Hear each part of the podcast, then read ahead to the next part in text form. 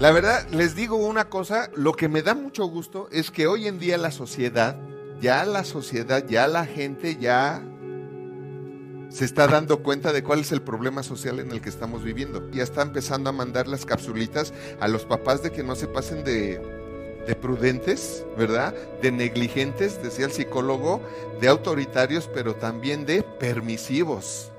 Las tres cosas de las que te tienes que cuidar. Algo que vemos en común, límites y reglas. No sé si se dieron cuenta. La terapia, la mejor terapia, límites y reglas, límites y reglas. Decía uno de los psicólogos, decía, el problema es cuando los papás no ponen reglas. Es cuando no hay reglas, es cuando no hay límites. Entonces, allá en Morelos nos acaban de buscar de Secretaría de Educación Pública hoy en la mañana, la Secretaría de Educación Pública para ir a dar pláticas de escuela para padres en, en todas las primarias. Porque ya, y, nos decía que ya se estaban dando cuenta que todos los problemas que estaban ahorita en la sociedad nacían en la familia, nacían en la familia.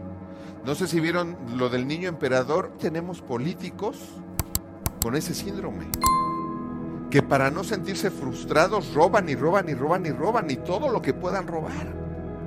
Esos son niños emperadores de grandes, que no tuvieron límites y disciplinas.